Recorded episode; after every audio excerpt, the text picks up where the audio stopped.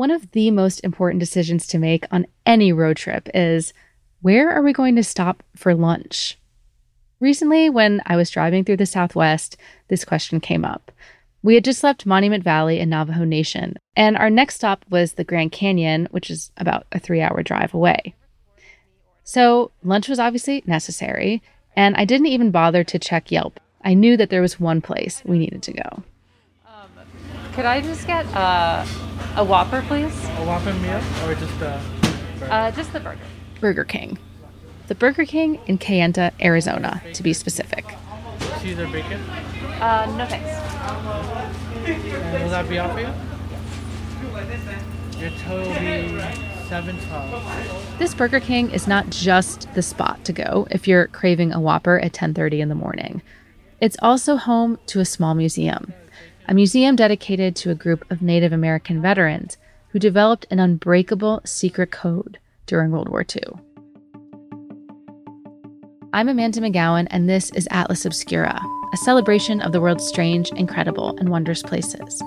And today we're taking you to Kayenta, Arizona for a hamburger with a side of top secret espionage history. That's after this.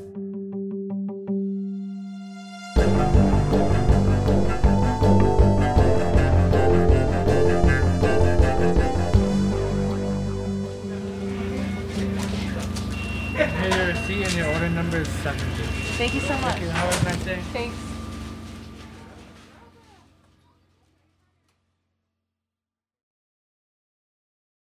If you're looking for a place where the wide open skies and the towering mountains inspire you to find an untapped part of yourself, you might want to take a trip to Wyoming. It's a place where bold, curious spirits forge their own way on all types of adventures.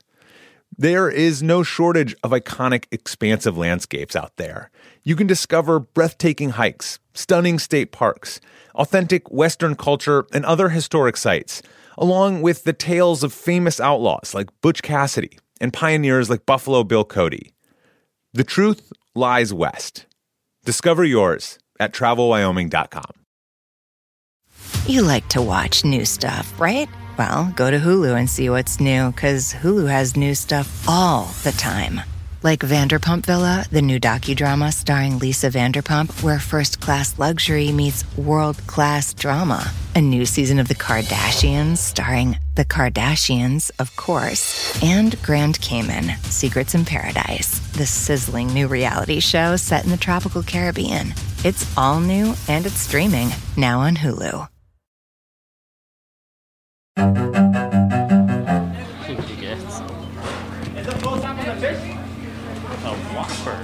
After I've secured my Whopper, I take a look around the Burger King. In a lot of ways, it looks just like any other fast food joint.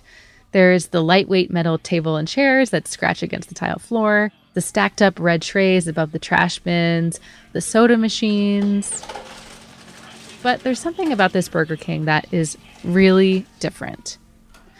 Right behind the area where you wait in line near the cash register is a floor to ceiling display case, and it's filled with military paraphernalia. I peek inside through the glare of the fluorescent lights, and I can see knives, uniforms, a gas mask, and also nearby there is a giant life size cutout of Nicolas Cage. This collection is what I came here for. This must be the only Burger King in the world that has a museum. Yeah. Yeah. This is Bernie Bigay. She's manager at the restaurant and has worked there for about three and a half years. What's the story behind why this collection is in this Burger King? What's the story about it? Uh, just a whole bunch of Navajos that fought in the war and using our Navajo language. The owner's father fought in the code talkers. A small notice inside the Burger King's vestibule tells some more of this story. Back in the 1990s, Richard Mike, who is the owner of this franchise, was doing some redecorating at home when a postcard fluttered out from some of his father's things. It showed Sugarloaf Hill on Okinawa in Japan, and it had a note on the back in his father's handwriting about the bloody fighting that had happened there. Richard was a little taken aback by this because his father had never really discussed his time in the service, and he still didn't want to talk about it. So, Richard started doing some research. He went through the steamer trunks his father had brought home from the war, and he decided to take some of these items and display them in his restaurant to share the story of what his father had done as a Navajo code talker. It might be well said that the Navajo Nation, the Navajo language code really brought a victory in the Pacific Theater and helped to sink the rising sun. This is Regan Hawthorne, son of Navajo code talker Roy Hawthorne. He isn't affiliated with the Burger King Museum, but he generously shared the history of the code talkers with me when I called him up on a recent Saturday morning. Regan explained that back in 1942, during the Second World War, the U.S. military was looking to create new secret codes to pass messages securely along the battlefields using telephone lines or radio. One veteran of the First World War stepped forward with an innovative idea. There was a young man who grew up on the Navajo reservation. He was the son of a missionary, but he also became uh, versed in the Navajo language and how the peculiarity of it was that it, it wasn't a written language, it was just verbalized. And so uh, Philip Johnston came up with the concept of uh, using Navajo language in the military to stifle the enemy. The military liked Johnston's idea, so they set up a pilot program. 29 young Navajo men were recruited and sent to Camp Elliott in San Diego, where they started developing what would become the Navajo Code. The code wasn't just translating messages one to one from the English language into the Navajo language, it had further levels of encryption.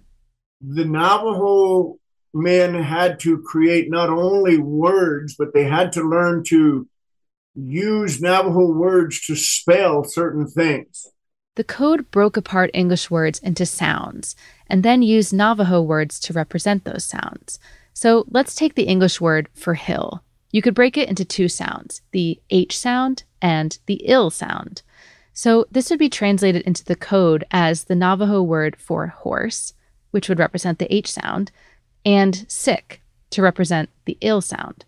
So hill would become sick horse. This encryption meant that you didn't just have to be able to understand the Navajo language to understand the code. You had to be a code talker. So a Navajo that was not a code talker, let's say a Navajo who was in the Air Force or a Navajo who was in the Navy or the Army, if they were privileged to have heard any of that communication, it would literally be nonsensical. They would hear their fellow Navajo patriots talking about such things as eggs and potatoes and sheep and horses and wondering what they why they were talking such nonsense. It made no sense to them. One thing I should point out the Navajo language had been actively suppressed in the US in the very recent past. And as children, some of these same young men being trained as code talkers had been forced to attend boarding schools where, had they been caught using the Navajo language, their mouths would have been washed out with soap. We've got to consider that these Navajo teenagers came from a place that was uh, steeped in oppression. So they had really uh, no reason to volunteer. Uh, had they stayed home and minded, quote, their own business, they would have been justified. They went to defend the homeland because it was homeland. Eventually, there were almost 400 Navajo code talkers. They served in every major battle the Marines fought in the Pacific from 1942 to 1945.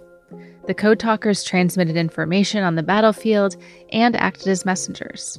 Code talkers had to keep cool amid all the chaos of the battlefield to do their jobs, and they did them very quickly. They didn't have to write it down and then match up letters like sometimes you'll see in spy movies or something. Well, these men were so adept in what they had developed. They immediately, when they hear it in Navajo, they know what it means. And so there was no time loss for the decoding. And that was probably the greatest significance of the code, that there was zero time lost. During the Battle of Iwo Jima, six code talkers transmitted more than 800 messages without a single error. One leader of the Marines later declared that, were it not for the code talkers, quote, the Marines would never have taken Iwo Jima. After the war was over, the Navajo code talkers didn't talk much about their experiences. Part of that, Regan said, was because they were just trying to go back to living normal lives. But there was another part of it too. They had been admonished to keep it secret. The code itself was not declassified until decades later. The code was never broken during the war, and for that reason, the military kept it classified in case they wanted to use it again. But that meant that the Code Talker veterans didn't receive formal recognition for what they had accomplished until decades after the war was over.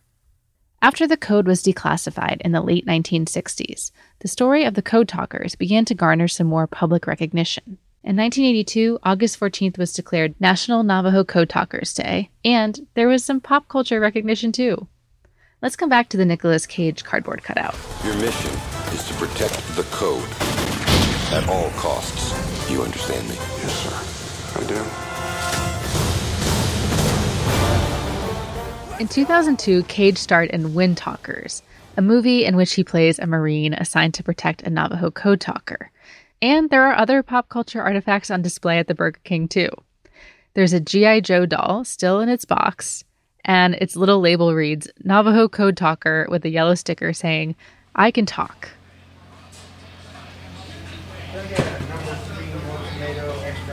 Burger King manager Bernie Bigay told me that the exhibit has become a go-to stopping point for tour buses headed to Monument Valley. I'm like really proud of it because that's from our religion and our Native American history. Yeah.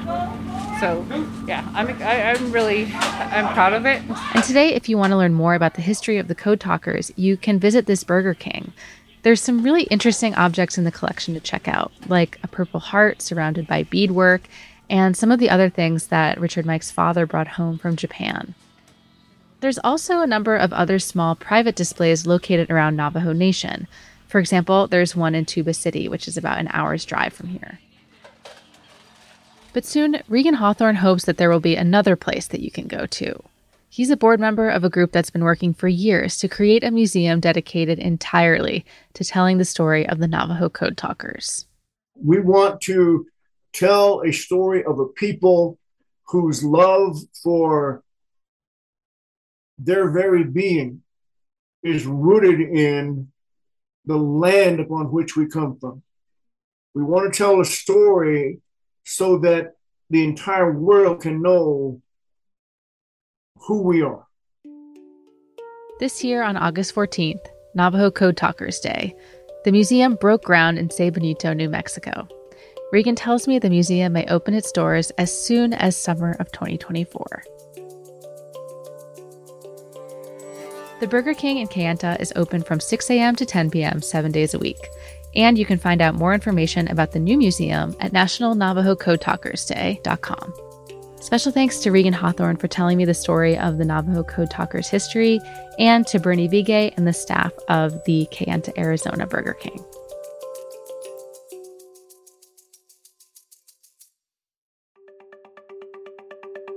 Our podcast is a co production of Atlas Obscura and Witness Docs. The production team includes Dylan Thuras, Doug Baldinger, Chris Naka, Camille Stanley, Willis Ryder Arnold, Sarah Wyman, Manolo Morales, Baudelaire Seuss, Gianna Palmer, Tracy Samuelson, John Delore. Our technical director is Casey Holford. This episode was mixed by Luce Fleming. If you would like to learn more, check out atlasobscura.com. There is a link in our episode description. Our theme and end credit music is by Sam Tyndall, and I'm Amanda McGowan, wishing you all the wonder in the world. I'll see you next time.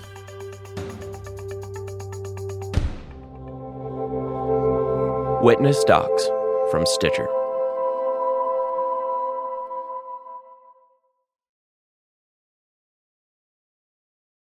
The world isn't wide enough for those with an insatiable desire for discovery. The all new 2024 Lincoln Nautilus Hybrid SUV offers the power and freedom to explore further and deeper than ever before. Intuitive, smart features ensure that you're always connected to the road ahead. Inside, a thoughtfully designed cabin immerses you in a universe that is all your own. The larger than life panoramic display spans the entire width of the cabin. It's customizable and interactive Drivers can even personalize their backgrounds with a series of nature inspired themes. This vehicle signals the arrival of an exciting new chapter for Lincoln. Discover more about the 2024 Lincoln Nautilus at Lincoln.com.